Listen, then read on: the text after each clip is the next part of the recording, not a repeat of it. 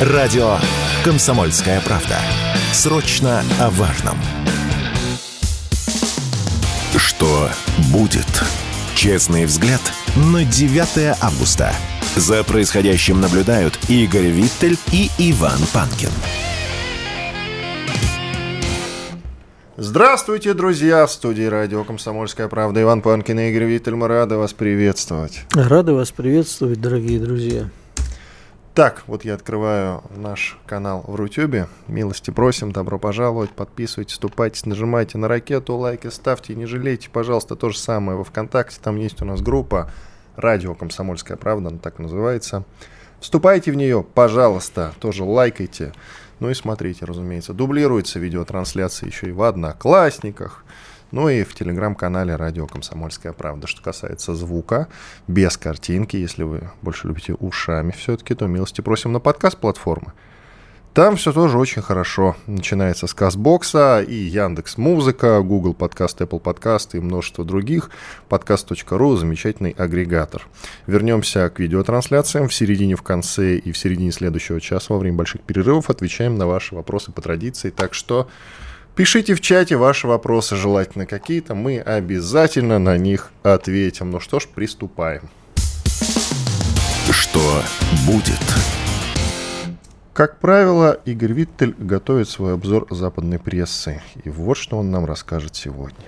Ну, то, что готовлю, читаю просто. Делать-то нечего, старческая бессонница. Действительно. Читаешь по ночам. Ну и вот прямо в ночи CNN вот выходит с такой статьей, что замедлив, ну, они употребили слово «столт», это скорее такое застывшее э, контрнаступление украинское, приносит много проблем Зеленскому и, э, в общем-то, и самой Америке. В принципе, так если коротко пересказать вообще материалы последних дней, то идет такой непрозрачный намек. Э, Зеленского контрнаступления не получается в украинской армии.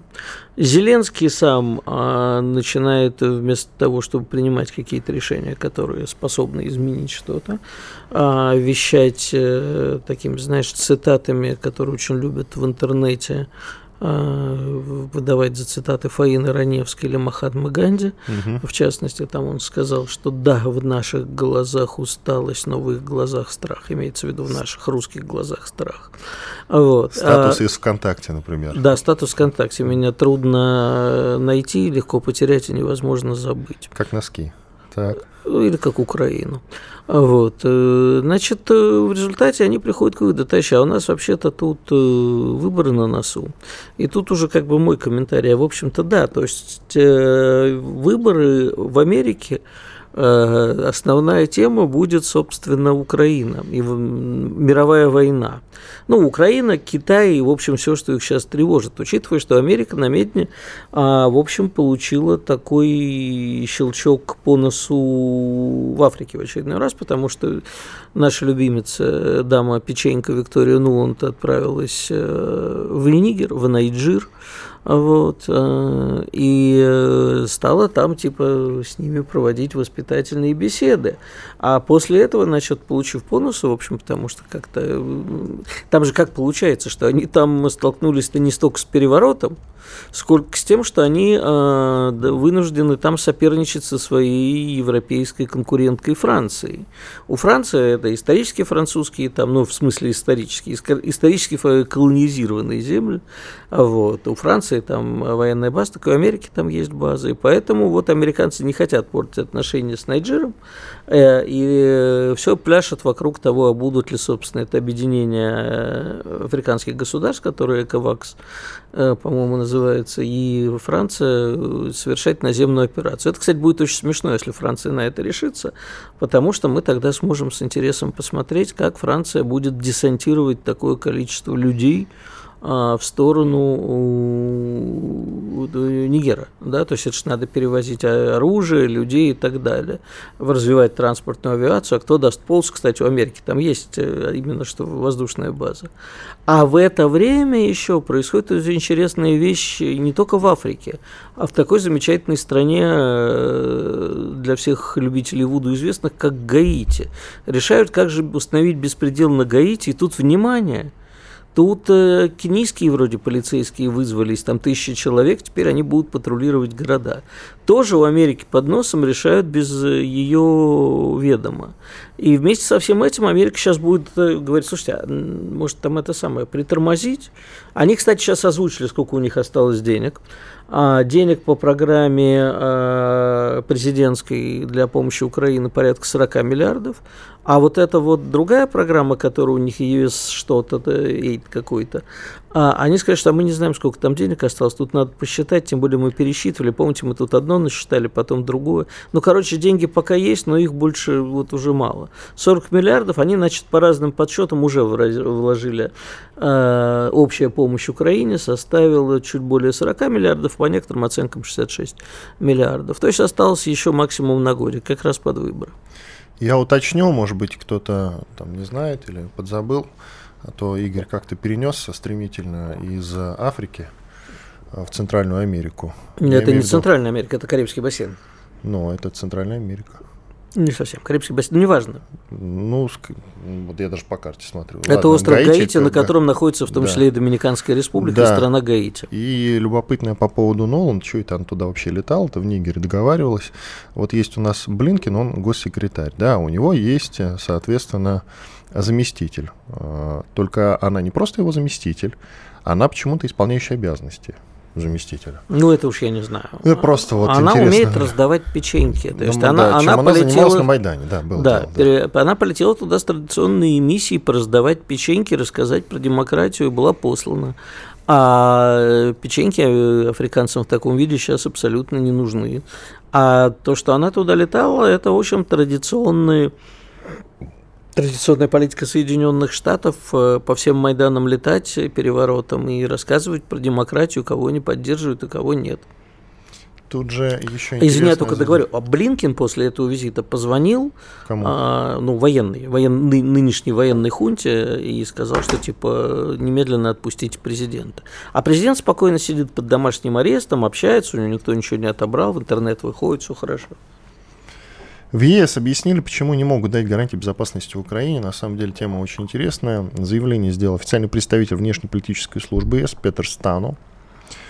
Он, собственно, и объявил, что ЕС как организация поддерживает Украину в нескольких областях, но не решает вопросов безопасности. Это вопросы, подчеркивает он, для обсуждения с НАТО или для отдельных стран. Почему он это заявил? Зеленский накануне же объявлял, что обращался как раз ко многим европейским странам, в том числе э, уже и к Соединенным Штатам Америки, и к европейским странам, для того, чтобы они предоставили гарантии безопасности. И некоторые страны на официальных уровнях сначала вписались. А что потом стран... отказались. А потом Петр Стана говорит, ну секундочку, мы же Евросоюз, да, мы там по каким-то областям действительно помогаем. Но при чем тут военная помощь? Причем тут гарантии безопасности? И что имеется в виду под гарантиями безопасности? До сих а пор, этого никто деле, не знает. Вот, до сих пор не, Потому не, что основной вопрос, входит ли в гарантии безопасности такая вещь, как обязательство вписаться в случае военного конфликта. Вот. Но сначала вернусь к этому моменту. Действительно, на официальном уровне многие страны сказали, что, конечно же, мы предоставим гарантии безопасности. Потом подумали, каких, что значит гарантия безопасности конкретно. Это ведь действительно все-таки должно делать НАТО. В общем, имеем, что имеем. По поводу контрнаступления, которое Сейчас, извини, застыло... на секундочку, я тебя перебью. Тут важный момент. Я бы согласился с отмазкой Евросоюза. Они сказали, мы не военная организация, мы не можем гарантировать вам безопасность. Ну а фиг ли они тогда раньше делали заявление от э, лица Евросоюза? Они же делали постоянно заявление от лица Евросоюза, а сейчас пошли на заднюю. Это важный момент. А, делали а, отдельно взятые политики, а тут дошло до чиновников, которые будут заниматься сопровождением бумажным уже этого. Чиновники сидят в Брюсселе. А то политики. Политики делали просто громогласные заявления. Говорят, да, конечно, мы впишемся, если что. Тут, собственно, в Брюсселе посмотрели, подумали, что значит гарантия безопасности, ведь до сих пор нет ответа на этот вопрос. По поводу контрнаступления интересно. Ты сказал, что западная пресса пишет, что оно застыло и так далее и тому подобное. На самом деле, э, главный ведь удар готовится действительно к концу лета, к началу осени. А, с этим связаны и те поставки, которые сейчас активно отправляются на Украину. Новый пакет довольно объемный.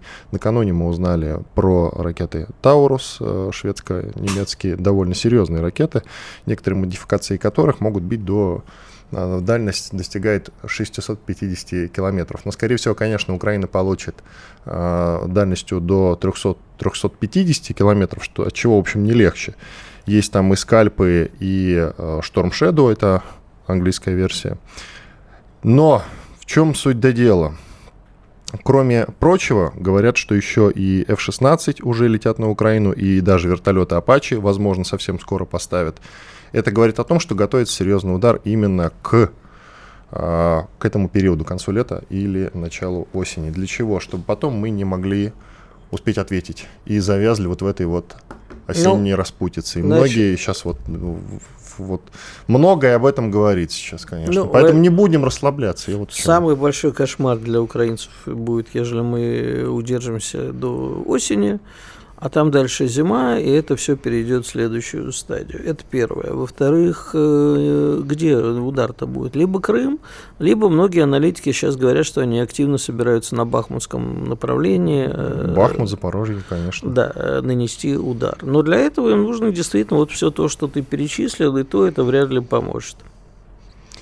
Э, нет, на Крым они атакой прямой не пойдут, потому что, насколько я понимаю, вот э, из э, тех рассказов, которые мы с тобой ежедневно выслушиваем от военных экспертов, это самоубийственная миссия довольно-таки. А вот продавить запорожское направление или артемовское направление в районе Бахмута, Клещеевки, это вполне им, с одной стороны, по силам, но мы уверены в том, что сдюжим. Иван Панкин, Игорь Виттель. Делаем небольшой двухминутный перерыв. После этого вернемся и продолжим. Спорткп.ру О спорте, как о жизни.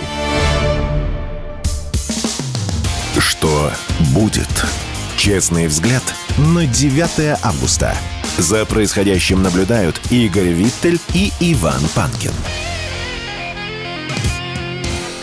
Продолжаем разговор в студии радио «Комсомольская правда» Иван Панкин и Игорь Виттель. По-прежнему к нам присоединяется Владислав Ефремов, представитель Ассоциации ветеранов СВО, автор телеграм-канала «Имперский стаут». Здравствуйте, Владислав. Здравствуйте. Здравствуйте. Вы даже вот у себя в телеграм-канале написали, что в какой-то момент отправились в зону специальной военной операции, хотя до этого работали психологом, насколько я могу судить. И... Нет.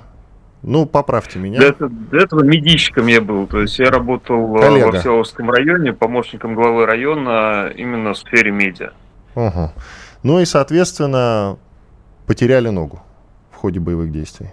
Да, я съездил в три командировки в зону СВО, с самого начала, с марта начал ездить. А, сначала это была интернациональная бригада «Пятнашка», затем это был а, отряд специального значения «Трое», и в конце это был имперский легион под Угледаром. И, собственно, у меня было два ранения. Во время второго я а, потерял правую стопу, часть ноги. А, ну вот я даже открыл, я почему подумал про, про психологию в описании вашего канала. Раньше вел канал про психологию и пропаганду, потом прошел три командировки в зону СВО, оставил ногу под угледаром и иду дальше. Ну, в общем, разобрались. Скажите, пожалуйста, вот э, Дима Стешин накануне упоминал ваш телеграм-канал, как раз я и решил вас позвать в эфир, поэтому... А в связи с чем? Когда шла история с избиением в Забайкальском крае участника специальной военной операции, инвалида, и вы как раз тоже писали у себя в телеграм-канале. Скажите, пожалуйста, вот на тему дискриминации э, к участникам спецоперации, вот э, вы на себе ощущали ее или нет? Именно я, пожалуй, нет, но это чувствовалось вот в самом начале, когда приезжаешь э, обратно, так скажем, материковую Россию э, по форме с очередной командировки, на тебя смотрят, прямо скажем, некоторые с удивлением, некоторые косо смотрят. Но такого, чтобы кто-то пытался там э, до меня докопаться, такого не было, слава богу. Я даже сейчас хожу, когда на протезе, то есть по мне не видно, потому что я одноногий, поэтому э, людей, которые, так скажем, намерены избить инвалида, они ко мне особо не придираются. А um, с чиновниками были какие-то проблемы? Вы же обивали пороги и по поводу инвалидности, когда оформляли, например. Были проблемы, а, нет? Это были даже не то чтобы проблемы с чиновниками как таковыми, это были проблемы с системой в целом, которая была, так скажем, недостаточно лояльна э, ветеранам, которая, ну, не, не совсем выполняла все свои функции. сейчас мы с этим пытаемся работать, и на самом деле определенный отклик есть. А, единственный момент был, когда действительно вот именно это даже не чиновничество, это такая медицинская система э, показала себя в худших своих проявлениях. Это у меня еще протеза не было. У меня получается осколочное ранение левой ноги, сквозное, которое долго заживало, и правой ноги нет. И я на костылях пришел в поликлинику. Вот. Это на самом деле совершенно жуткая история, когда я припираюсь туда на костылях. А, мне говорят, у вас нет московской прописки, хотя согласно российскому законодательству, имея полис обязательного медицинского страхования, меня могут подключить совершенно к э, любой поликлинике. А, вот. Мне там говорят, что у нас у вас нет московской прописки. Я говорю, подождите, ну вот так-то, так-то. Нет, у нас переполненная поликлиника. Я говорю, ну, понимаете, я к вам на одной ноге приперся, у меня там открытые раны. Действительно, тогда еще были не зажитые, осколочные, то есть там буквально мясо было видно насквозь через кожные покровы. Я говорю, здесь здоровых нет. Вот. Это было такое наиболее жесткое столкновение с э, сферы медицинского обслуживания, когда я просто развернулся обратно на одной ноге поковылял на костылях э, к себе домой, несолоно хлебавши. А, но, тем не менее, проблема с отношением к ветеранам есть. Э, проблема с отношением к ветеранам, она э, висит в воздухе, потому что, на самом деле, избиение в Забайкальском крае – это далеко не единственный случай. Да? То есть я писал и в своем посте о том, что у нас именно на почве идеологии недавно э, мигрант убил одного из ветеранов. То есть он назвал его э, не оккупантом, агрессором. Агрессором он его назвал, да, вызвал поговорить, потом э, удар. Собственно, ветеран проламывает себе голову об э, там какой-то выступ ну, а бордюр, например, понятно. Угу. Да, бордюр. То есть, э, и недавно тоже стало известно о том, что на юге где-то погибли двое вагнеров. Тоже Но пока не подтвержденная информация, что в Туапсе действительно было нападение на двоих вагнеров. Они на пляже отдыхали. Есть эта история, она ходит э, по телеграм-каналам. Я подтверждения, правда, не видел. Возможно, это правда, возможно, нет.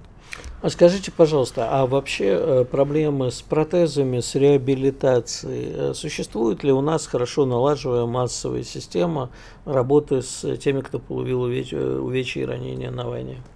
Ну, во время а, она существует, но она вообще не налажена, я бы это так написал. То есть, когда я начинал говорить о том, что система не до конца лояльна ветеранам, это как раз-таки было в том числе и про протезирование. Например, э, я как доброволец, я был, э, воевал в рядах э, частной военной компании «Редут», и мне протез, в принципе, положен не был. Да? То есть нет ветеранки, нет ну, даже в справке о том, что я инвалид, написано то, что у меня общее заболевание. Такое замечательное, замечательная такая история, когда ты как будто чихнул, у тебя нога отвалилась, да, из-за общего заболевания. Хотя, ну, должны писать военная травма, и сейчас над этим законодатели работают, чтобы хоть как-то эту историю изменить.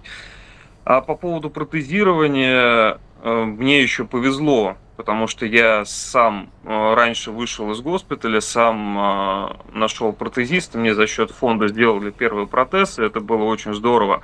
А в то время как парни, которые от Минобороны ушли, и которые вот, числятся действительно военнослужащими российской армии, им должна делать Минобороны э, протезы. Только на них огромная очередь, и по 6-7 месяцев э, люди сидят в госпиталях.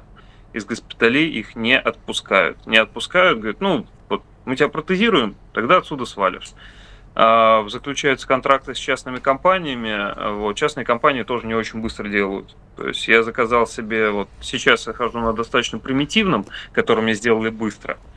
А, заказал в компании Орто Космос, которые мне уже три месяца везут комплектующие из Германии. То есть э, это возможность нормально жить, это возможность нормально существовать, когда ты с протезом. Потому что на костылях э, я, конечно, как бы парень достаточно активный. Я и по Москве гулял, а, вот, и на метро ездил, и все на свете. Но это не жизнь. То есть это не возвращение к нормальной жизни. И То есть, а нормальные протезы, они немецкие? А, во всяком случае, я не сталкивался с производителями, которые предложили бы мне нормальный российский протез. В теории где-то они существуют. То есть я слышал о том, что есть российские компании, которые действительно производят российский протез. Но э, делаются они вот сейчас. Ты куда-нибудь приходишь э, в мастерскую по изготовлению протезов, российскую мастерскую, они все будут делать из э, германских комплектующих. Компания Otto Bock, которая как бы флагман на рынке, все от них везется. Вам не кажется эта ситуация странной? Мне кажется эта ситуация странной, потому что ну, странной, потому что я прекрасно понимаю, что для того, чтобы развивалось отечественное производство протезов, в том числе, туда надо вкладывать деньги. Сейчас у нас, к сожалению, вот э, огромное количество людей, которые приходят с СВО, их, да, их протезируют через долгое время, через полгода, там, через 7 месяцев. И эти деньги опять уходят в Германию и развивают, опять же, протезное э, мастерство у немцев, что, так скажем, не может не расстраивать. Владислав, вот у нас, э, да. Не, можете закончить мысль если есть еще что сказать. Э, сейчас э, протезирование это очень важное направление, как раз про импортозамещение, э, вот, по которому очень часто говорят у нас, то, что у нас импортозаместили то, импортозаместили это. И СВО на самом деле начало показывать то, что у нас с импортозамещением есть определенные затруднения. То есть у нас дроны сейчас, которые делаются, да, это в основном сборки из импортных деталей – которые были произведены в Азии. Но вот с протезами пока я, во всяком случае, не смог купить российский протез, хотя если бы он был, был э, хоть как-то сопоставим, то ходил бы на российском. И давайте еще про патриотическое воспитание. Вот вы пишете у себя, когда находился в госпитале, то у меня возникла идея заниматься патриотическим воспитанием. Текущее положение этого направления в стране я оценивал как стабильно грустное. Мне казалось, что ситуацию нужно исправлять. Ваше предложение у нас до перерыва, правда, вот минута осталась, но потом еще поговорим после перерыва. А, на самом деле у меня есть следующий текст тоже в моем телеграм-канале, который посвящен именно этому, там, в качестве дискуссии с другим блогером. То есть людям надо объяснять э, очевидные вещи, да, то есть вот у меня висит флаг, так, в другую сторону, мы русские. Мы русские. И вот людям надо объяснять э, именно про идентичность. Им не надо объяснять про любовь к какой-то абстрактной родине, потому что они этого зачастую не понимают пониманию патриотизма у каждого свое. Им нужно привить идентичность и объяснить то, что они являются вот часть огромного целого, часть э, народа, где все друг другу братья. И как бы в таком случае у нас э, не будет э, ситуации с ветеранами, если мы, если вот эти ребята будут действительно понимать то, что вот они русские, у них есть интерес. Владислав, эти паузу сделаем, люди, оставайтесь которые... с нами. Радио Комсомольская правда. Никаких фейков, только проверенная информация. Что будет? Честный взгляд на 9 августа. За происходящим наблюдают Игорь Виттель и Иван Панкин. Иван Панкин и Игорь Виттель. С нами по-прежнему Владислав Ефремов, представитель Ассоциации ветеранов СВО, автор телеграм-канала «Имперский стаут». Владислав. Да, я на связи. Давайте вот коротко в три минуты буквально уложимся. Скажите, пожалуйста, это все общие слова, что нужна какая-то идея для объединения наций, скажем так, э, даже по принципу «мы русские», «мы все братья» и так далее. Это общие слова. У вас есть конкретные предложения, как изменить ситуацию, в том числе отношение к ветеранам э, специальной военной операции? А, на самом деле это не общие слова, то есть э, формирование национальной идентичности это выстроенный процесс, который давно изучен и который понятно как делать. Да? Если не вдаваться сейчас э, в детали, в три минуты мы все равно, все равно не уложимся. Но это должно быть именно изменение политики государства сверху, это должно э, идти через школу, потому что школьные учебники, э, к сожалению, этому требованию не отвечают. Это должно идти э, именно на, вот, на уровне воспитания детей, потому что взрослого ты уже не переучишь. И мы не можем по щелчку пальцев сейчас вот это все изменить. Но я на самом деле пытаюсь зайти еще с другого э, края, именно через ассоциацию ветеранов СВО. То есть, когда а, каждый из а, за украинцев, ждунов и так далее будет знать то, что за калекой стоит еще толпа мужиков, которые вернулись с руками и ногами. А, вот тогда он 10 раз подумает перед тем, как попытаться поднять руку на человека заведомо беззащитного. А вот какое а... бы вы наказание, кстати, ну, понятно, что не вы будете это определять, но какое наказание, как вы считаете, должно быть даже для тех парней, которые напали на участника специальной военной операции, инвалида в Забайкале? Дело даже не в нападении, дело в том, то, что это люди, которые предали свою страну, да, это люди, которые сейчас явно на стороне противника и которые готовы подтвердить это делом, которые готовы подтвердить это кулаками. А, и предательство, как по мне, именно в столь тяжелых условиях, это страшное преступление. Да, то есть эти же люди сейчас запускают по Москве беспилотники, которые там втыкаются в Москва-Сити и так далее. То есть это устраивают диверсии. И подобное действительно нужно, должно караться очень большими сроками. Мы не будем говорить про смертную казнь, я на самом деле не фанат этого всего. Но подобные вещи, я думаю, вплоть до пожизненного заключения вполне себе могут караться. Это не для того, чтобы вот именно тех людей, которые сбили, как-то вот наказать, да, поглумиться над ними. Это для того, чтобы следующие, опять же, подумали. А система наказания, она нужна не для того, чтобы действительно вот издеваться над людьми. Она нужна для того, чтобы те, кто может это сделать, те, кто намерен это сделать, э, 10 раз еще перед этим у себя в голове покрутили, а стоит ли оно того. И максимально жесткие в рамках действующего законодательства наказания за подобные проступки должны быть. Тех людей, которые подначивали, я не думаю, то, что ну, там и девушки были, да, не думаю, то, что стоит прям на столь длительный срок э, наказывать, но тоже они вполне себе заслужили, хотя, насколько понимаю, сейчас они могут избежать, избежать вообще любых санкций за свою ну, за свои поступки, за свою деятельность. Спасибо. Владислав Ефремов, представитель Ассоциации ветеранов специальной военной операции, автор телеграм-канала «Имперский стаут». Подписывайтесь, конечно. Ну, а мы идем дальше. Сейчас, я так понимаю, у нас будет новый эксперт Константин Севков, заместитель президента Российской Академии ракетных и артиллерийских наук, доктор военных наук.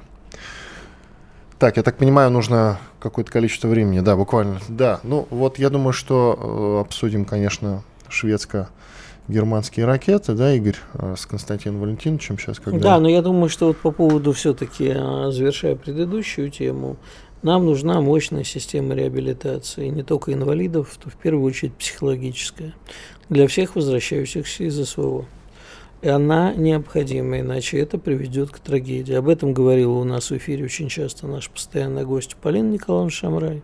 Об этом мы с тобой часто говорили. Нужна система реабилитации и предупреждения того, что может происходить с инвалидами. Не, мы не можем повторить то, что произошло после Афганистана и во многом после Чечни. Особенно когда, после Чечни, конечно. Когда своих э, солдат, воевавших, а и в Афганистане, и в Чечне, и во многих других местах, в том числе, где были наши воины, а потом бросали и говорили, я вас туда не посылал.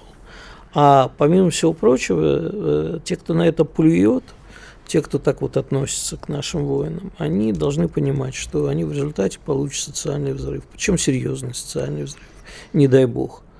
Потому что нельзя так относиться к людьми. Э, к людям. И то, что мы видели, вот это вот безумное абсолютно, это же не только вот, на, я буквально вчера видел где-то еще избили инвалида, это уже становится э, такой нехорошей тенденцией. И я понимаю, что в стране есть люди, которые не приняли СВО. Но это не преступление, не принимать. А вот э, такое делать должно караться самым жестоким образом.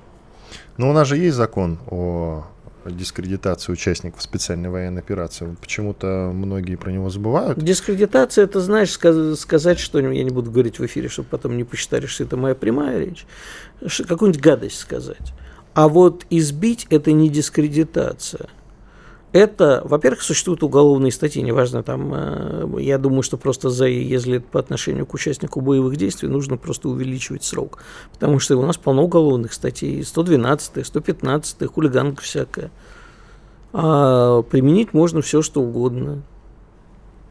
Поэтому... Какое наказание, как ты считаешь, должно быть для, допустим, вот сотрудников какого-нибудь бара, которые не пускают человека в военной форме себе? А сотрудники бара что делают в баре? Сотрудничают. Работают. Ну, что ну, они там нет, делают? а что они делают там? Почему ну, они не на фронте? Ну, слушай, ну так можно ко всем. Штрафбат. Ага. Штрафбат. Просто можно вот на то же самое спросить у нас, Игорь, как Да, но мы не избываем с тобой, не, мы с тобой не забиваем инвалидов. Мы помогаем людям разобраться в, не, в тех вопросах, в которых им тяжело разбираться. Это работа журналиста во время специальной военной операции. Если понадобится, то и мы с тобой пойдем Нет, на я все-таки э, хочу разобраться вот в этом моменте. Какое, давай уже с точки зрения закона подумаем, да, мы же рассуждаем, у нас есть формулируем статья, смыслы. Статья оставления в опасности. Нет, я все-таки возвращаюсь к сотрудникам условного бара. Оставление в опасности есть, как минимум статья. А как ну, она связана с тем, что он отказался пускать в бар человека? Он бросил а, его на нет, улице. Я думал, ты про избиение говоришь. Ну, это, конечно, отдельная история. Ну, вот не а, пускают в бар. Вот. Но я думаю, что нужно добавлять что-нибудь в уголовный кодекс. А, вот еще законы да, нужны. конечно. А вот тут я, кстати, про твой сутлинчик, кстати. Пойти сжечь этот бар, к чертовой бабушке. К нам присоединяется Константин Сивков, заместитель президента Российской Академии ракетных и артиллерийских наук, доктор военных наук. Константин Валентинович, здравствуйте. Здравствуйте. Про ракеты Таурус расскажите нам что-нибудь интересное, которые немецко-шведские, и говорят, что на самом деле это очень серьезная штука, которая ну, собираются более... поставлять Украине. Ничуть не более серьезное, что Шторм Шедоу и Скальп. Э, тоже режим полета, те же принципы работы. Единственное, больше дальность стрельбы до 550 километров. Вот. Э, в пределах будут использоваться, ну, будут использоваться так, как и Шторм Shadow. Так что тут ничего особенного нету. Вот. Э, другой вопрос, значит, что в расположении дислокации этих самолетов-носителей э, Су-24 надо выявлять и уничтожать самолеты. Это факт. Вот. Что касается самих этих ракет, они также уязвимы для системы ПВО, как и Шторм Шедоу. И главная скрытность, э, боеобеспечение, метод, принцип обеспечения боевой устойчивости, это полет на малых, предельно малых высотах. А вот. почему зашел разговор о том, что э, немцы теперь говорят, мы против того, чтобы наносили удары по России, мы сделаем так, чтобы ими невозможно было наносить удары да, по России? Да, как-то специально их запрограммируют, это возможно вообще? Ну, дело в том, что тут как раз вот почему ну, все умалчивают, мол, вернее, молчат, но дело заключается в том, что надо что-то понять, что самолет Су-24 и его экипаж этой ракетой не стреляет. Стреляет этой ракетой та структура, та организация, которая готовит полетное задание к этой ракете. Полетное задание к этой ракете и Шторм Шедоу ко всем остальным – вот, э, готовят э, специальные центры, опирающиеся на детальные знания э, расположения систем, системы противовоздушной, построения систем противовоздушной обороны. Вот, детальное знание э, объекта поражения, куда надо поражать. Причем не просто э, детальное знание, а наличие так называемого портрета оптико-электронного этой системы, по которой система, эта ракета распознает этот образ и обеспечит ее поражение. Вот, то есть это вещи, которыми Украина просто не обладает. То есть стрельба этими ракетами, и Шторм Шедоу, и, э, значит, Скальпом, и а теперь и вот этим самым Таурусом ведут э, офицеры НАТО, которые обладают всей этой информацией. Потому что все эти данными по системам наблюдения, это данные, которые располагать может только данные стратегической разведки, которой у Украины просто нет. Давайте паузу а сделаем. Да. То это лишь платформа доставки. Она доставляет в расчетную точку, летчик нажимает только кнопочку пуска. Все.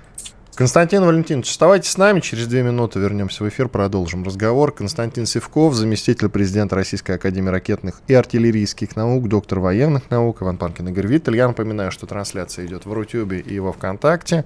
Там есть у нас канал и группа соответственно. Милости просим, пожалуйста, вступайте, подписывайтесь, ставьте лайк, ну и, конечно, пишите в комментах. Комсомольская правда. Радио, которое не оставит вас равнодушным. Что будет? Честный взгляд на 9 августа. За происходящим наблюдают Игорь Виттель и Иван Панкин. И Константин Сивков, заместитель президента Российской Академии ракетных и артиллерийских наук, доктор военных наук. Константин Валентинович, как вы считаете, вот проход э, уже наступления украинского контрнаступлением, как нехорошо, наверное, называть уже теперь, Поговаривают, что основной удар будет нанесен э, где-то примерно в сентябре. Сейчас они выводят новые резервы как раз для этого решающего, скажем так, перед осенней распутицей удара. Ну и поставки об этом говорят. Отправляются Абрамсы из Америки, танки и челленджеры из Великобритании. Ну и, разумеется, вот эти ракеты Таурус, о которых вы только что рассказали. Все как бы нам намекает на то, что они что-то такое готовят. Как думаете, это так или нет? Готовят, но только ничего не будет. При этом все прекрасно об этом понимают и знают. Все эти мероприятия связаны с одним, чтобы предотвратить наше наступление. Угрозой на, э, э действий наших, э, э, угрозами действий вот этих вот якобы мощных украинских э, сил. Что такое Таурус, сколько них поставят? Ну вот смотрите, наши дают залп, первый залп после моста, это после удара по мосту, э, э, Крымскому мосту, было около 200 с лишним там ракет. Потом по 70 ракет. Сколько они поставят Таврус? Ну, 100. Что можно сотни ракет сделать, учитывая слабость противовоздушной обороны и всего остального? Это мало, да практически ничего. Все эти дырки в мосту, которые там получены, это работа на два дня. Вся игра. К тому же деталь, боевая часть не, не стетонировала у этого э, э, скальпа просто дырку пробила, дырка маленькая. Боевая часть, там у нее 450 килограмм, если бы она рванула, там разнесло бы пролет. Она не взорвалась, ударила вниз когда. Нет, это ничего. Что такое Абрамс? Что такое челленджеры? Да, машины серьезные, опасные. Но их судьба будет такая же, как у Леопарда 2А6, которые более мощные, более серьезные машины, чем Абрамс и Челленджеры. А Абрамс тут вообще голый будет, извините меня, без э, урановой вкладышей, без урановых вкладышей в системе бронирования, без э, современной американской бортовой электроники, все это изъято оттуда. Вот эта машина будет уступать по потенциалу даже Т-72 ранней модификации. Вот. То есть, ну что, ну сколько они их поставят? Для того, чтобы изменить ход военных действий на этом театре, им нужно поставить, э, ну, примерно так, около 50-60 это по минимальным оценкам зенитных ракетных систем, из которых не менее 20 должно быть ракетных систем Патриот. Это должны быть поставлены где-то порядка 500 таких танков, а их поставят в лучшем случае 30, 40 или 50. Ничего не будет, будет все то же самое, что было. Сгорят они, и все. Тогда на что расчет? Ну они зачем просто так деньги-то выкидывают на ветер? Расчет, расчет, расчет на пятую колонну в России. А сколько Расчет... у нас той пятой колонны? Расчет, как пятая колонна? Пятая колонна все обеспечила во всей этой нынешней войне. Российская армия могла завершить эту войну еще в мае прошлого года, я об этом говорил. А все, что сейчас у нас происходит, это... Нет, я, я просто хочу понять, сколько той пятой колонны, где она и чем она пятая сейчас... Колонна. А вы знаете, пятая колонна это не два бойца, два человека с плакатом. Пятая колонна в России формировалась с хрущевских времен. Региал формировался на высших эшелонах, потом пониже. И это очень большая и страшная сила. В терминологиях Запада это Deep State американский, который командует всей Америкой. У нас мы называем пятая колонна. Ну, считайте, назовите его Deep State. То же самое. Подождите, но если же в американской терминологии, Константин Валентинович, то как бы это американские такие глубинные патриоты скорее. А если... Патриоты, глубинные патриоты. Это ставленники глобалистов, которые используют США как инструмент э, глобальных элит, не более того. Хорошо. Трамп, вот, а в вот нашем... это настоящий патриот. Вот он как раз захотел изменить ситуацию. Его сожрали сразу. Угу. Понятно. Ну, все. У нас такая же в точности вот картина. Поэтому, да, сейчас вот а Начались... кто у нас в роли Трампа, простите? Путин. Вы не заметили? Ну, я уточняю. Я думал, что Путин в роли Путина все. Я вот тоже Нет, скорее так считаю. Путин, Путин, просто Путин, Путин, э, так сказать, более тонко работает, более устойчивый человек, чем Трамп. Вот. А политика та же самая. Путин антиглобалист, если вот так простым языком говорить, как и Трамп. А Байден это глобалист. Поэтому вот вся игра. А Путин 2000 до примерно 2007 года это тоже э, антиглобалист? Да. Просто речь идет о том, что он как Сталин. Я не говорю, что Путин это Сталин. Нет, нет. Просто я говорю аналогии провожу. Что когда человек приходит, лидер, он приходит на определенную среду, которая сформировалась до него его предшественниками. Э, руководством, людьми, которые там Сколько ему приходилось зачищать?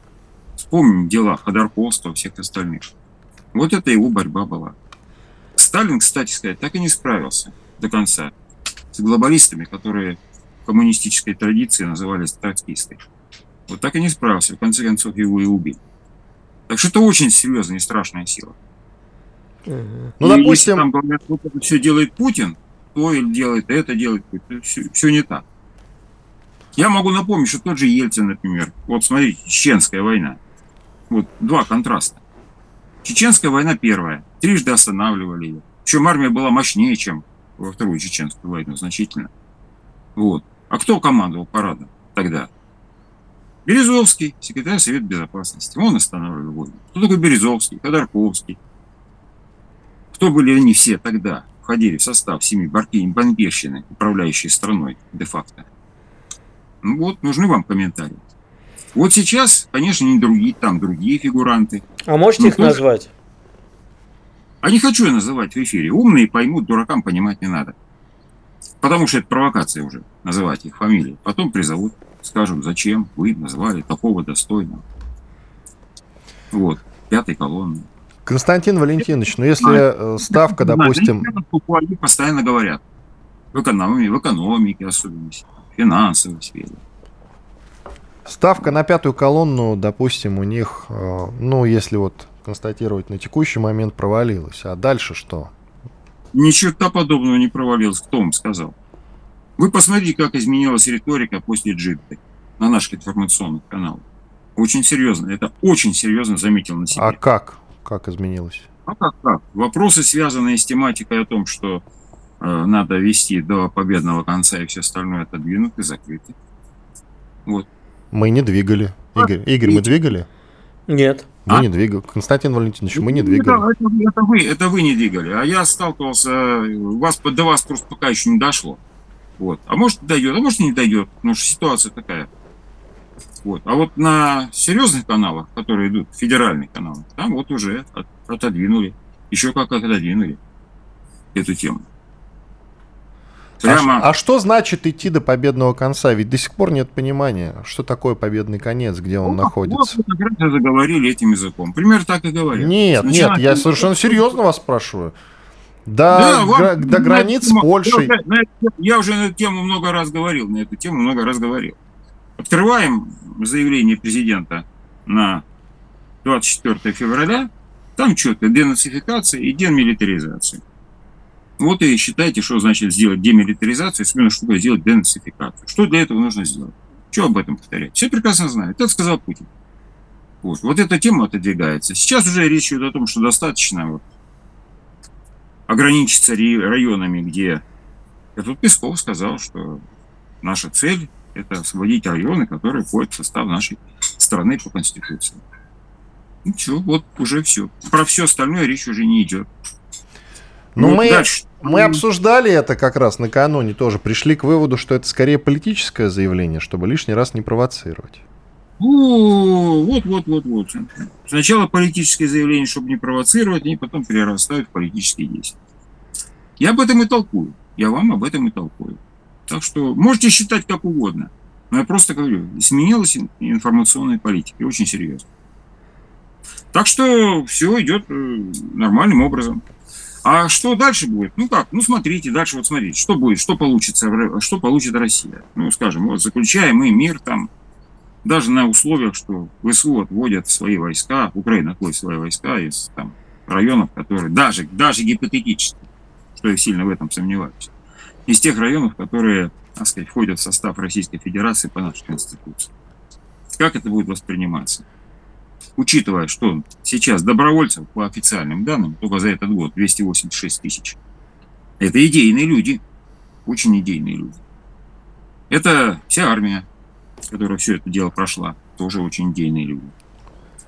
Это мобилизованные, многие из которых тоже идейные, а остальные задаются вопросом, а зачем их вообще выдернули туда, если бы на этом все закончили. И вот все они задают вопрос, а для чего было вот это все? А за ними семьи.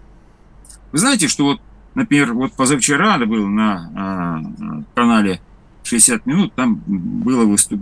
процитировано Нью-Йорк Таймс, которые проанализировали там всего 7 кладбищ на Украине, 7 кладбищ. И там на этих семи кладбищах они считали 122 тысячи могил ВСУ. 30 секунд ВСУ. буквально, Константин Валентинович, коротко. Я к чему веду речь? Что огромные потери там, там общие потери, вот если грубо посчитать, это до 2 миллионов и даже больше. Убитыми, ранеными, покалеченными на Украине. У нас здесь... 2 один... миллиона, вот, ваша цифра 2 миллиона. Понятно. Да, и Спасибо. вот в этих условиях задаваться вопрос. Время народ. кончилось, Константин Валентинович. Спасибо. Радио «Комсомольская правда». Мы быстрее телеграм-каналов.